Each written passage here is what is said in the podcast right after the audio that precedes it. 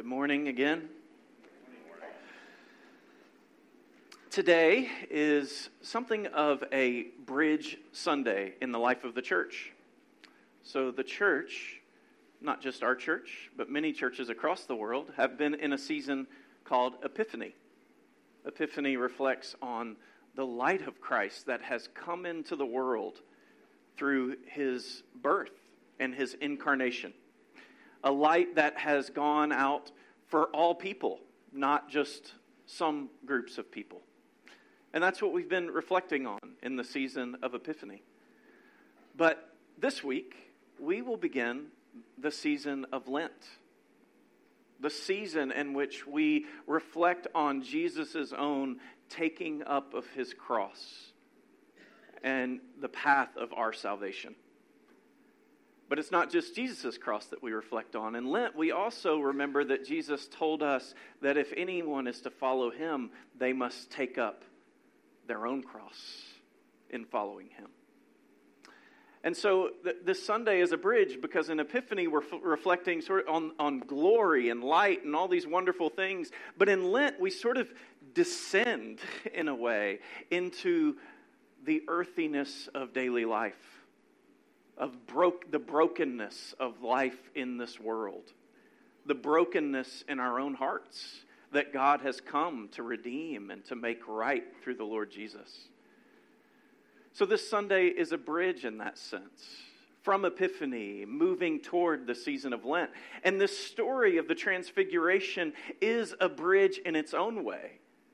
Jesus, actually, if you look at all the Gospels in which this story occurs Matthew, Mark, and Luke in every single case, just before this story, Jesus has just told the disciples about his need to go to the cross. That following him will require one to see his suffering, but also to endure our own suffering. And then immediately after, Jesus is telling them that, to which the disciples, if you are familiar with these stories at all, you'll know the disciples don't like what Jesus says about the cross. Some of them even re- try to rebuke him and say, No, this can't be the case. And so that's why Jesus takes them on this mount, up on this mountain. And while there, God the Father basically says, You stop talking and listen to him. Listen to him. It's a bridge story from the disciples unwilling to accept the true nature of Jesus' mission, of what will be required for our salvation. They get to see his glory, but then on the other side of this story, they're going to have to follow him to the cross. It's a bridge story in that sense. I want to talk to you this morning from this story about Jesus being a bridge for us a couple of ways that Jesus is a bridge for us. Now, human nature is we enjoy transfiguration stories, whether we know it or not. Disney is masterful at transfiguration stories, aren't they? The one that I think of as a transfiguration story is Beauty and the Beast. You have the beast, but the outside is not the full, complete nature of this person who looks like a beast, right? And the moment in the story when the, per- the beast is transfigured into the true person is this really amazing moment in the story, isn't it? And Disney does a great job of showing it, of making it visible. This story is unique in its own way as a transfiguration. And that's something I want to share with you. You see, one way that Jesus is a bridge for us is he is a bridge from his divinity to our humanity. He's a bridge from his divinity to our humanity. So the story tells us this is Mark chapter 9, starting in verse 2 that he was transfigured before them. And then verse 3 his clothes became radiant, intensely white as no one on earth could bleach them.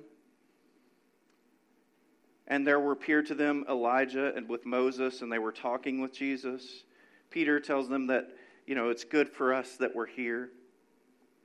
Um, we're told in, in other places that Jesus's face, that Jesus's face shines like the sun in this moment. And that's a, it's a really important phrase. You see, there are other places in Scripture where figures, uh, their, their face shines because of the presence of God. Does anyone think of whose face shines because of the presence of God?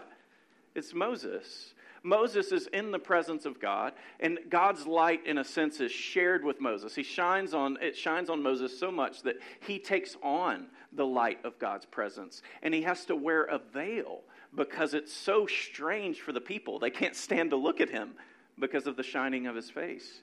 Now, the, the unique thing about Jesus' transfiguration is the light doesn't come from anyone else.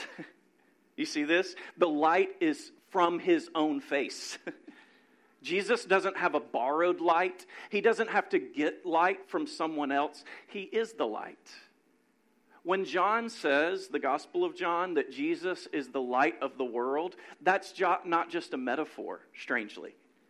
It's actually a true statement, a literally true statement.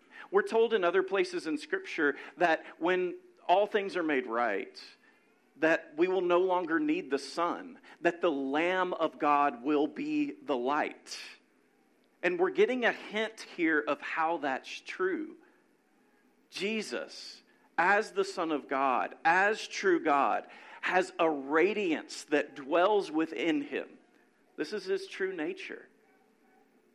He is the Son of God, the true God. And so in this moment, they're seeing him for who he really is. This is his divinity shining through.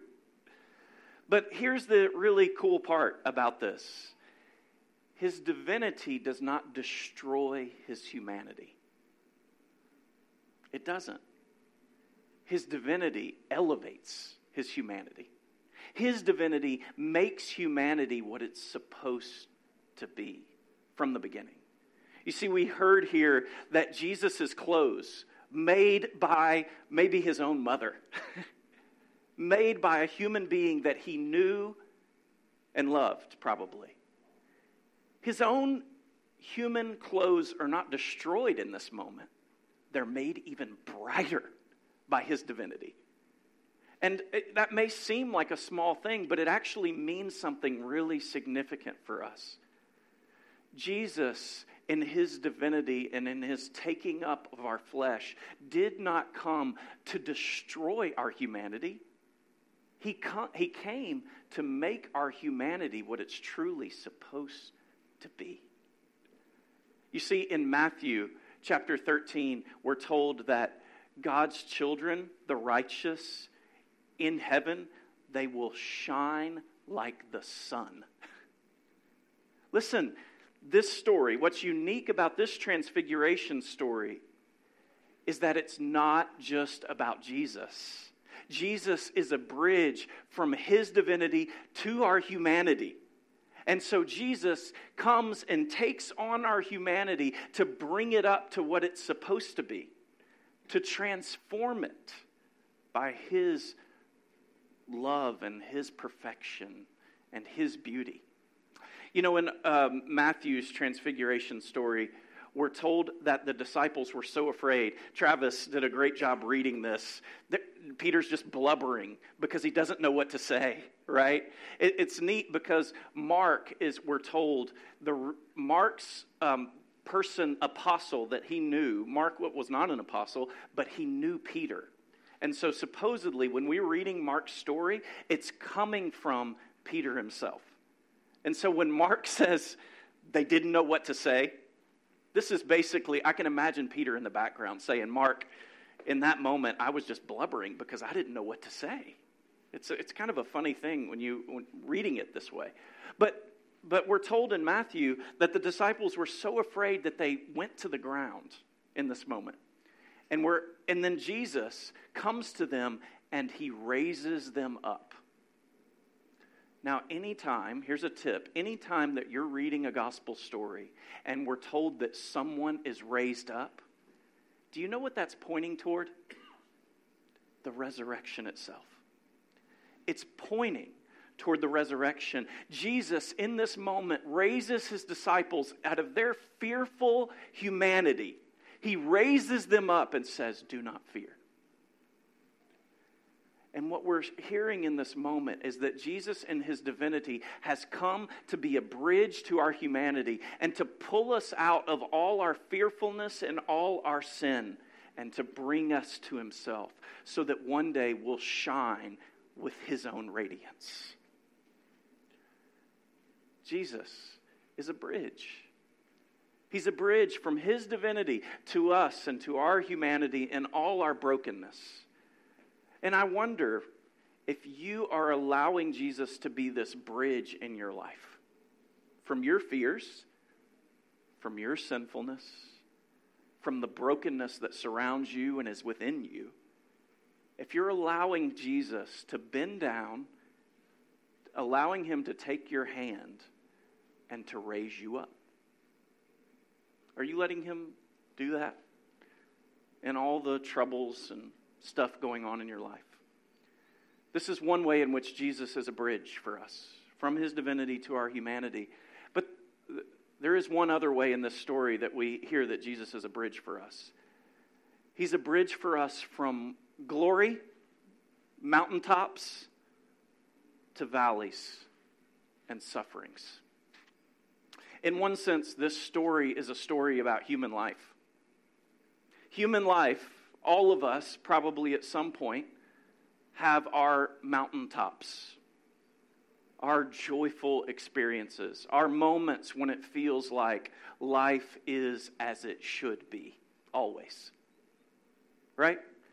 Don't we all have glimpses of that, even if they're small, even if they're few and far between?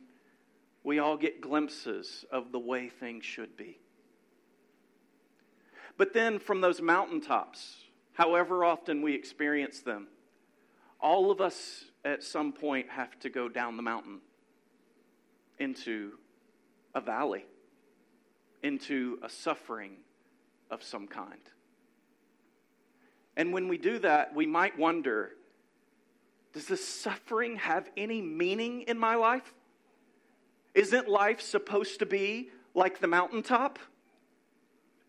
Isn't that the way life is supposed to be? And what we're hearing in the story is that Jesus is the bridge between the mountaintop and the valley.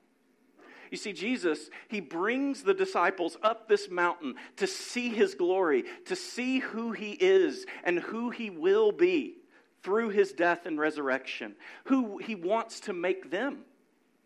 But then Jesus is going to take them back down the mountain and when he takes them back down the mountain, he says something really startling. It had to be jolting for them. They've just seen how wonderful Jesus is, his true nature is God. But then they're coming down the mountain, and we're told that Jesus charged them, verse 9, to tell no one what they had seen until the Son of Man had risen from the dead. If you can imagine the disciples in this moment. They've just seen his glory. Oh, wait, maybe he was fooling around about all that business about the cross. Maybe he didn't really mean it. But then there's a reality check. Do not tell anyone about this until I have risen from the dead. What we're hearing in this is that our sufferings in life, when they're joined to Jesus, our sufferings are not meaningless. You see, for Jesus, the true nature of his glory, his eternal glory, would only come on the other side of his sufferings and his death. His death for us, our sin and our brokenness. His, his glory only came on the other side of that. And our sufferings, too, when we entrust them to Jesus they are part of what He is making us so that His radiance will shine through us. Your sufferings are not meaningless. When you entrust them to the Lord, when you give them over to Him, when you try to walk with Him in the midst of your sufferings, no matter how difficult that may be, and when you may feel lost in the midst of them, you're not lost. Jesus will hold you. Jesus will see you through to the other side, and those sufferings will be taken up into His glory, and He will use them to make you even more of what He has made you to be, to shine even more than you can ever shine on your own. Jesus is a bridge for us. He's a bridge between His divinity and our humanity, but also between the glory in our lives and the sufferings in our lives. Now, one last thing that I want to talk to you about. In between His divinity and the, our humanity, in between glory and suffering, God the Father says something to the disciples. God the Father only speaks twice in all the Gospels, and he says almost the same exact thing each time Behold, this is my beloved Son. Behold, this is my beloved Son. I love what many people have said about this. God the Father only says this because Jesus is the one thing he has to say to us. He is the one thing that God the Father has to say to you. But then he adds on this one phrase in this story listen to him. Listen to him. I want to challenge all of us listening to Jesus is the daily sustenance that we need. We wish that life was all about glory, don't we? One day it will be, and that will be wonderful. But in between our glories and our sufferings, the one thing that we need, the daily food that we need, is to listen to the Lord Jesus. Man shall not live by bread alone but by every word that comes from the mouth of God. Jesus is the Son of God. He is the fulfillment of Moses and the law, Elijah and the prophets.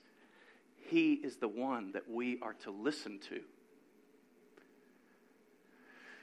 It's hard to listen to Jesus, though, because he says really strange things. things like, you have to take up your cross and follow me.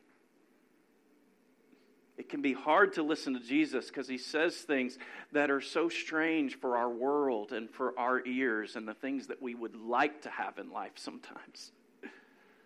But listening is the daily food that we need. Now, uh, we're moving into the season of Lent. Lent is a season in which we are challenged to make sure that we're listening. I'd like you to think about times in your life when you have felt most listened to.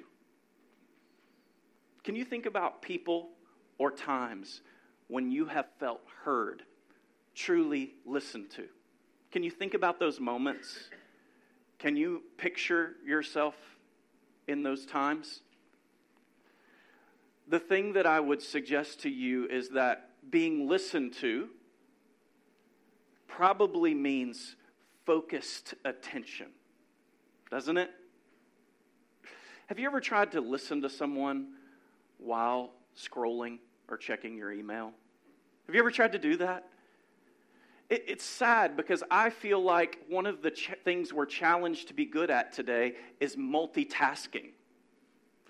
And I think when, we, when we're all honest, we're all terrible multitaskers, aren't we? And is it really something that we should be proud of to be good at multitasking? To be able to listen to a spouse or a friend and also do email at the same time? Is that really something that we should be proud of and glory about? Probably not. I don't think so. You can come talk to me after if you disagree. I want to challenge all of us during this Lenten season to set aside distractions in our life and to open ourselves up to listen more to the Lord Jesus.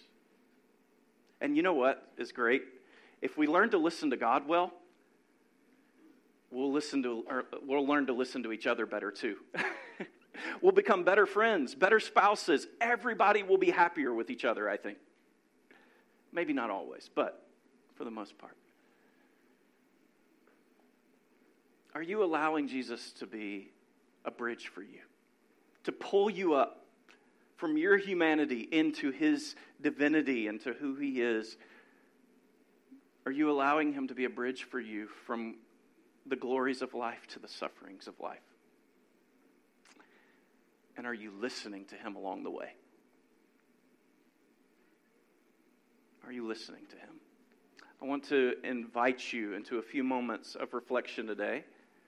We always uh, recite our faith after the sermon um, through the Nicene Creed. I'm going to take a few moments of quiet for you to, it, maybe the Lord wants to say something to you. I want to give us a chance to just listen briefly, and then we'll stand and we'll recite our faith together.